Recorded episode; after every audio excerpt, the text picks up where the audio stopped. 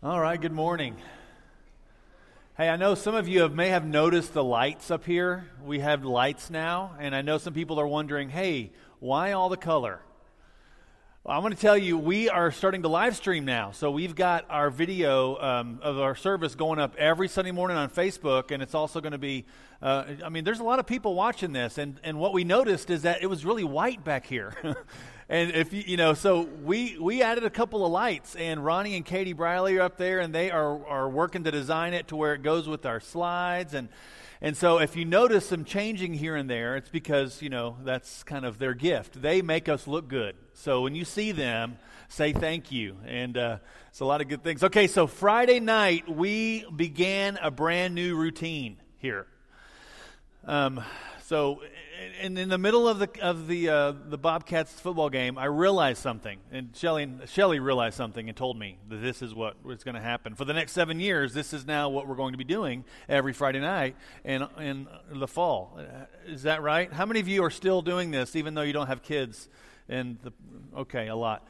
Well, you know, it's interesting because it was a lot of fun. You know, you guys take your football seriously here. It's the only time I ever got a kind of an amen, is just right then. Maybe I should mention football more in my service. and it's funny because we, well, I love football. I grew up playing football in my whole life, and, and I realized that um, it's really a lot of fun whenever the whole community participates. And we haven't had a lot of great experiences at football. You know, last year when we came, we, we were on the other side, and y'all put the visitors in the, you know, the scorching Mars sun. Good idea, by the way, but if you're on the other side, it's awful. Um, but really, the, the, the, most fun we've had at a, at a high school football game was two years ago. And I actually, you know, texted Russell France this in the middle. Um, he used to go here, texted Russell France this in the middle of that game because the most exciting game I had was whenever we were playing Central High School in the, you know, Hurst area. And the, the band was incredible then, and y'all beat us really badly. And it was still one of the funnest games I've had. And so now I'm looking forward to seven more years in Section C, row 30. It's going to be fun. But we have a new routine now, and routines are good. You know, a lot of times people look at routines as being something that's not necessarily a positive thing. Well, I'll tell you, some routines are really good. Shelly and I, we don't have it down yet, but we're still practicing. We're trying to do our best to look at our routines and to consider how our routines, those things we do each and every day, help us to look more like Jesus. And whether we get it right or not, because we probably get it right less than we get it wrong. But it's still something we deeply desire to look like Jesus. We desire it for ourselves, but we also desire it for you. For our teens, we desire it for our older folks, we desire for everyone in between. And I think at the at the core of it all, the reason we desire for you to have a faith that looks like Jesus is because we know it is a struggle. At every level, we all struggle. We struggle in our careers, we struggle in our marriages, we struggle in our friendships, we struggle as parents, and we struggle as children, don't we? So, the question I've been asking for a while now and I've, I've preached something similar to this several times, and I, I'm okay with preaching it again because it's still the same question, and I'm still working through it. But the question comes in this form right here How can I help my family and my church family in the midst of the struggle of faith? Faith is a struggle. And how can we become people that look like Jesus? How can we help build strong people and families that are faithful and intentional about following Jesus? And so, for the next few weeks, this is going to be our conversation. What does faith look like in every area of our life? So, let's pray as we begin that God will, will speak today. Lord, we love you. And Lord, we all come here having had some sort of a struggle this week. Some of us has been, have been victorious through the power of your Holy Spirit, and some of us, well, we have not. But still, we're here because we're looking, we're searching. We want you to help us with our faith. We want you to help us be people who are intentional. Lord, so help us this morning, and, and I pray that you would speak to us because we are listening. In Jesus' name, amen. So, do you consider yourself a person of faith? It's okay. You can answer on that one. Yeah? Sometimes, maybe, right? So, if so, how faithful are you? You don't have to answer that one. Have you ever considered your faith as something that you may need work need to work on, or maybe faith as may, maybe you need to exercise it. Have you ever considered what faith work might look like in the midst of your family? I know it's a lot of questions, but I, I do wonder if we should be asking ourselves these types of questions on a daily basis. How do we suppose we're going to become a family that is faithful if we're not asking those questions on how can we be faithful? Because faith development is one of those areas that requires our attention. We have to really be paying attention to it. You know, because our our culture is fighting for our attention. Excuse me. Our culture is fighting for our family's attention. And and and what is it that our culture is showing us when it comes to families? Now, if you look at the 50s, 60s and 70s, you had different types of of things here. You have different families. Okay, what are the ones on the left? Ozzie here, the Nelsons. Okay, what about the right? Who? What family is that on the right? The Cleavers. Leave it to Beaver. And in the middle, we have the Brady Bunch. Right. So this is kind of those images that we used to get back whenever TV was new, and it was kind of this um, unrealistic and saccharine look at what family is supposed to look like. And I still tell you, my wife has never vacuumed in a high heels in my house like Miss Cleaver. Not even on a dare. She just won't do it. But what have we gotten since the 70s? What have we gotten since the 70s? Now tell me if you recognize some of these people, some of these families. Just shout out the name if you if you recognize them and we'll we'll see what happens. Exercise, a quiz. The bunkers, right? All in the family. Very normal and very simple family. No complications. I'll tell you, if y'all want an interesting look at at some good statements and interesting conversations, watch this. Teens, have y'all ever seen these people before? Okay, ask your parents. Okay, um, how about these people? Jeffersons. Man, I love that show. That was a good one. Okay, um, what about these people? Sadly, they've been on for almost 30 years now. That is most most people's adolescence. They have never not known the Simpsons. Okay, what about this family? I know, but what are their names? The Banks. Good job. Hey, I don't have a prize for you, but good. Great. okay, the Banks family. That was a good one. I have two more. Who's, who's this one? This is new. The Fosters, right? This is brand new. All right. And finally, the Duncans. Good, good luck, Charlie. Is this still? It's not a thing anymore, is it? This is not a show anymore. I like this show. This is the show I watched with my daughter as she was growing up. It's good. Good luck, Charlie. You know, we get a lot of images in our culture about what it means to be a family. We get it from television, we get it from movies, and I'm here to tell you this is not always 100% correct. Believe it or not, dads aren't usually dumb like you see on television moms aren't usually so controlling and a little psychotic. Well, I, I don't know about your family. Mine's not, of course. But that's what you see on TV. Sisters aren't usually that sneaky, boys aren't usually that mean. I mean, we all have these moments in our life, but, but in these shows, that's consistent all the time. If you want to see what a real family is, look around you. And I'll tell you, there's lots of different types of families in this room. You'll see lots of different kinds of them because our church isn't filled with the same types of families. Our church is filled with people who are in different stages of life. And I, by family, for our conversation for the next month, our family conversation, this lens is not the typical mom, dad, kids that some of us, you know, some of us don't have kids. Some of us don't, don't really have parents anymore. Some of us aren't married. Some of us, our kids have left home. And what I mean by family is that, is those people who are a regular part of your life. And it could be your biological family, but it could also be your coworkers. It could also be close friends, people you go to school with. Overall, your family is your sphere of influence. Those people, those circles that are around you. And with that in mind, when it comes to living out your faith, both personally and at home, where are you in that process? We're going to be in Deuteronomy 6 in just a moment, so you may want to go and turn there. Where are you personally when it comes to living out your faith? At home? At work? Maybe you're struggling too. Maybe, maybe you have this idea of what it is you want, but you aren't really sure how to get there. And this is what this next few weeks is really all about.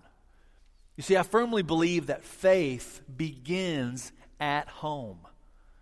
It, it doesn't begin here in these walls. I think it, is, it continues and it's, and it's fostered and, and, and it's encouraged and built here in some ways, many ways. But I think, you know, people, they will have transformational moments of repentance and baptism, forgiveness in the community inside these walls because their faith is edified, encouraged here. And, and then we take that faith with us into the daily routine of our life. So, how can we be intentional about growing our faith and helping those around us grow their faith in the midst of our everyday routine? So, this is the model we just heard read by Josh just a couple minutes ago. This is the model that we've that we that has been written uh, read for centuries. Shelley just told me. You imagine how many times that scripture has been read since it's been written in community. I mean, we're talking you probably can't even count the amount of times it's been read, but we're going to read it again today. Because I think that what we'll find in here is a good core foundation for what it means to live and to build your faith. So let's look at this. Deuteronomy 6, starting in verse 4. It says this Hear, O Israel, the Lord our God, the Lord is one. Love the Lord your God with all your heart, with all your, with all your soul, with all your strength. These commandments that I give to you today are to be upon your hearts. Impress them on your children. Talk about them when you sit at home and when you walk along the road, when you lie down and when you get up. Tie them as symbols on your hands and bind them on your foreheads. Write them on the door frames of your houses and on your gates. See, for the Jewish people, faith in God was realized through the everyday routine. And I believe it is exactly the same way with us. It's not something that only happens in this hour on Sunday, it happens in the home. Where you find yourself, this, this, in the midst of these circles of influence. Because the home is crucial to our faith development. Our homes are not optional. Whatever happens in our lives, we typically have a place to call home. Home is an ongoing part of our life, but when it comes to church, that's a little different story. Let me share some statistics about church attendance. Granted, I've seen a lot of stories and stats about church, uh, this decline of church attendance in America. A poll is a poll, but this stat has stayed relatively the same and gotten a little bit worse over the last several years. This is from Gallup, and this is what it says 32% of Americans claim to be non religious. That number has grown to 33%, and now they've identified them as they're called the nones, not N U N S, and O N E S, people who have no religious affiliation. They're the nun category. It's actually risen to 33%, which leaves 68 to 67% of people who should be going to church, right? Not really. About one third of Americans now report that they seldom or never go to a religious house of worship. Now, 68% say they occasionally attend service, but many times people respond to these polls, as you know, of how they hope to be. I'm working on it, so I'm going to check this one instead of how I'm actually living. But actually, I, what, what I believe is I think there's actually fewer. You know, according to studies of people's actual behavior, less than 25% of Americans go to church more than two times a month, which means that 75% of Americans aren't attending much at all. 75%. The culture is changing in America. And there's growing groups. And there's one large dropout group that's, that's been growing since 2011. And studies show that these, this, this one group, uh, that, that many of those people who are leaving churches are those people between the ages of 18 and 29. Significant. It's significant why they're leaving for our conversation.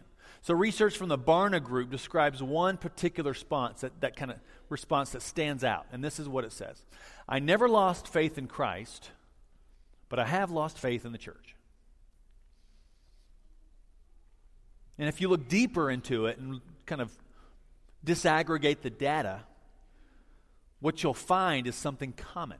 You'll see this. Many of the 18 to 29 year olds believe Christianity is hypocritical because the version of Christianity that they saw that they experienced was something that was done only at church and not at home. That's our struggle, isn't it? Being Jesus at home, at work, on the golf course, in traffic. I could keep going. No families are immune to it, by the way. Nobody is immune to it. And when it comes to churched families, there's more. It says, this is also from Barna, it says, we discovered that in a typical week, fewer than 10% of parents who regularly attend church, and I would say this also applies to anybody particularly, um, who regularly attends church with their kids, read the Bible together, pray together, other than at mealtimes, or participate in an active service as a family unit. Now, this, this survey was done with a vast cross section of people. They said that the respondents numbered over 400,000 people. And I want to think our church is better than this, but I'm not naive to think that we're much different. I mean, maybe we're better than some, maybe we're not as good as most. I don't know. But we still have some work to do. But this question still remains how can we be a people of faith? People who, who don't treat Sunday morning as the only time that we can engage in spiritual conversation or actions or service. How can we be a people who, in our daily routine, model a lifestyle of faith when things go well and when things don't? Now, Deuteronomy 6 addresses this, and it talks specifically about what it means to build a faith through a lifestyle of conversation, a lifestyle of attention, a lifestyle of, of intentionality. In verse 6, one thing is very clear. It says, These commandments that I give you today are to be upon your hearts. Now, we know verse 5. It's kind of our core mission statement loving the Lord your God with all your heart, soul, mind, and strength. But it says these commandments are supposed to be on your hearts first. This truth, this faith, it needs to be in you before it can ever be in those you hope to influence. And that's really what it's all about, isn't it? Influence. What is our is our faith influencing anyone? Do we realize how much influence we really have with our friends, with our coworkers, with those students we see each and every day, with those people that we don't know are listening but are? I was in graduate school in 2000 and one of my professors was a Tennessee Williams scholar. She was a little odd. She hung out with Warhol in the 70s, and she has that same flair. But I thought she was fascinating. Well, she passed away suddenly, very suddenly, in the middle of one of my semesters. It was just shocking. Well, afterwards, I, her, her mom came down from Oregon, and I took some food over there to her. And I remember whenever she answered the door, I said, Hey, I'm Scott Allen. I'm, I'm just here to give you something. I know you're going through all of our books and everything. Is there anything else I can do? She says, You're Scott Allen? I said, Yeah. And so she invited me in, and we started talking, and she says, You know, Linda was listening to you. What I found out, never knew, Linda grew up Church of Christ in Oregon. I didn't even know they were out there. Is that crazy? And here's her sweet little Church of Christ mama telling me, Scott, she was listening to you. And I'm like, what did I say? What did she? But what I found is that I loved having conversations with her. And I didn't even realize I was doing it. But I was just telling her about my life and what I wanted to do. And she was listening. Oh my goodness. How many people have listened to me when I haven't been intentional about what I've been saying? But it let me know something there and then. Do you realize how much influence you actually have? Because the Holy Spirit's in you. If you've chosen to follow and you are a disciple of Jesus Christ and you've embraced him and you have been baptized, if he is in you, you have got influence. Remember Matthew 5:16, Jesus says, "Let your light shine before others that they may see your good deeds and glorify your Father in heaven." Our lights are influential. It's not if you have a light, shine it. He's saying, "Let your light shine" because he's assuming you have it. If you have the Holy Spirit in you, you have a light. Let it shine. Our lights and our lives are influential. In fact, it's my belief that more people come to faith in Jesus Christ not by some earth shattering experience, but by, some, by seeing someone consistently struggling to live out their faith with genuine, authentic spirit about you. Which leads me to believe this faith, I don't believe, can be taught. It's not an academic exercise. I think faith has to be caught. Faith is not something that you just kind of teach. Faith is something you have to model. People catch it from you because they're inspired. They see how bright your light is. It's a whole new way of, of being. Faith that is caught is faith that is lived out in a true way. And my question is how intentional are we at living out our faith in such a way that our family, that our friends, and our kids can catch it?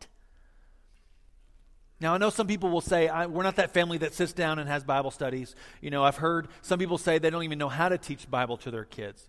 I'm going to encourage you living out your faith is not dependent on how much you know or think you know.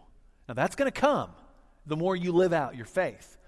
But influencing others through your faith is first and foremost about you choosing to be a disciple of Jesus Christ first. Then it comes through being true and genuine and fully present. It's not about bringing up God in a conversation, it's about letting God be the conversation. Letting God influence others through you. Be intentional, be courageous about what you believe and why, and live it out because you are with your family and those people in your sphere of influence almost each and every day. And the need to capture their attention is great because there is a competition afoot. The first time I communicated some of these stats was about six years ago, and sadly, things have gotten a bit worse. The 18 to 29 group is still dropping. Families are still struggling. Routines have become even more complicated and pressured. It's one of the reasons we decided to you know, move out here because God was moving us to say, hey, we got to slow down. We need to be more intentional with our family. And I tell you, some of these areas in the country are so stressed. And church, for some, continues to just be another option on a Sunday morning. Now, some will say it's the church's fault for not being relevant enough or, or deep enough or dynamic enough. But I was in church more than the average person. I used to think that the greatest influence on people was this hour on a Sunday morning. I mean, church is influential, and I believe it is one of the greatest hopes left in this world. But let's do the math here. How much influence does the church have on you and your family? How often are you here? Okay, how often you think you're here? Let's say that you are here every Sunday in a typical year. I'm just going to assume that you're here every Sunday. It's about 52 hours. Okay, I'm going to give you the benefit of the doubt. I'll say that you're here an extra eight hours every Sunday. So what we've got is we've got a half a gallon. We're going to do a little bit of uh, math here. I'm not a math person, but I have consulted some mathematicians. Let's say this is 64 ounces, a half a gallon, 64 ounces. Let's say that this right here represents each hour is an ounce. Each uh, ounce in here represents one hour of influence. Now, this is what the the size of the church. This is the influence that the church has on you each and every year if you're coming to church one hour a Sunday and a couple of extra ones.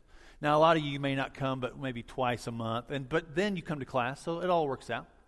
So this is this is the amount of influence that has on you. Now, if you look at this, this is this is sweet tea. This is everything that makes us Texan, right? And the church is kind of like that. Inside this church is power packed with some good influence, good quality things that help us to become more about who about about about Christ. So I want to put this right here. Now, there's still a lot of other days, a lot of other hours. There's 8,760 hours in every year.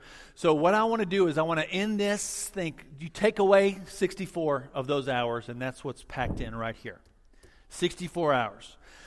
So, how much other influence do you have on your family in that sphere of influence? If you do the math and you think, I'm going to take away the, the sleeping, eight hours a night, giving you eight hours. You take away the time at work, or with those of you whose work is your family, take away your time at home. So, kind of work that out. I'll give you two weeks of vacation a year, maybe some weekends, holidays are good.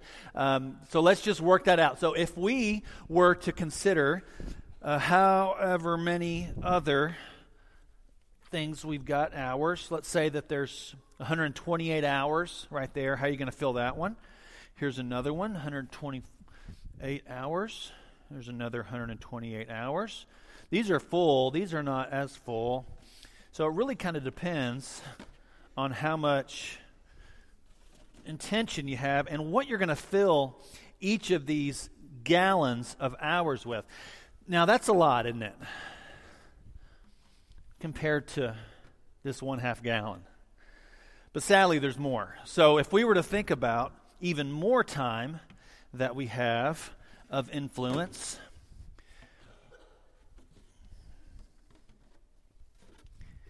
it ends up being around 23 gallons of time that we have with our families as opposed to this half gallon of time that our church has on us averages out to around 29, 2,900 gallons. I'm sorry, ounces, hours. 2944 is the actual amount. But some people have more, some people have less. Now, what I'm worried about, I know you're not supposed to worry, is how much do we depend on this to help build our faith?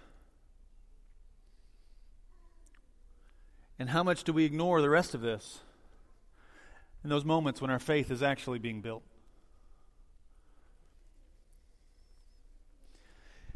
I think if we were this week,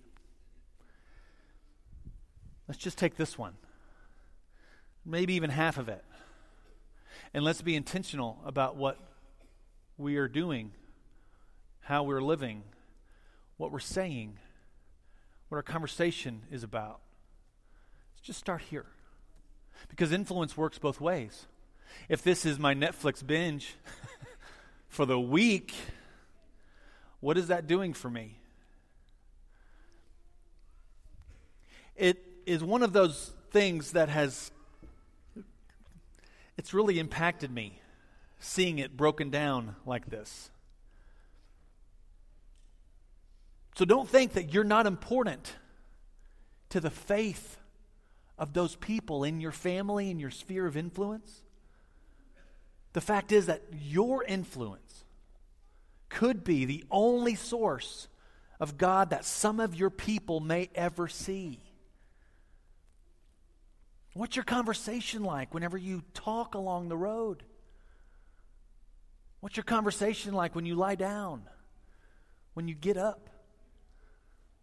Have you tied the Word of God as symbols on your hands? Have you bound them on your forehead? Kept them in here? So that there's no doubt about what it is you believe. Do we surround our house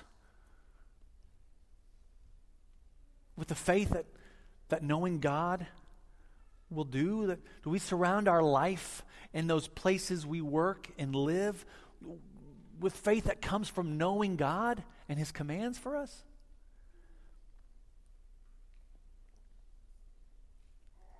For the next few weeks, we're going to be talking about faith.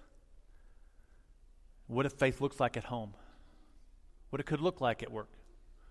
What it could look like in your everyday life? And I believe from my heart that you can live in such a way that others will catch your faith. I believe that the Spirit wants to show the light brightly through you. And, I, I'm going to tell you, we want to help you do that. We want to help you become a family that is genuine, a family of faith that's strong. And I tell you, we don't have it down yet either. We're still working and we fail and sometimes we get it right. So let's do it together. Because after all, we are a big family of faith. As we close, I wanted us to read Deuteronomy 6 together. Let's go and stand together before we sing. Let's read this together. Hear, O Israel, the Lord our God, the Lord is one. Love the Lord your God with all your heart and with all your soul and with all your strength. These commandments that I give to you today are to be upon your hearts. Impress them on your children. Talk about them when you sit at home and when you walk along the road, when you lie down and when you get up. Tie them as symbols on your hands and bind them on your foreheads. Write them on the door frames of your houses and on your gates. Amen. Let's stand. Let's sing together. If y'all need me, I'll be right here. I'd love to pray with you.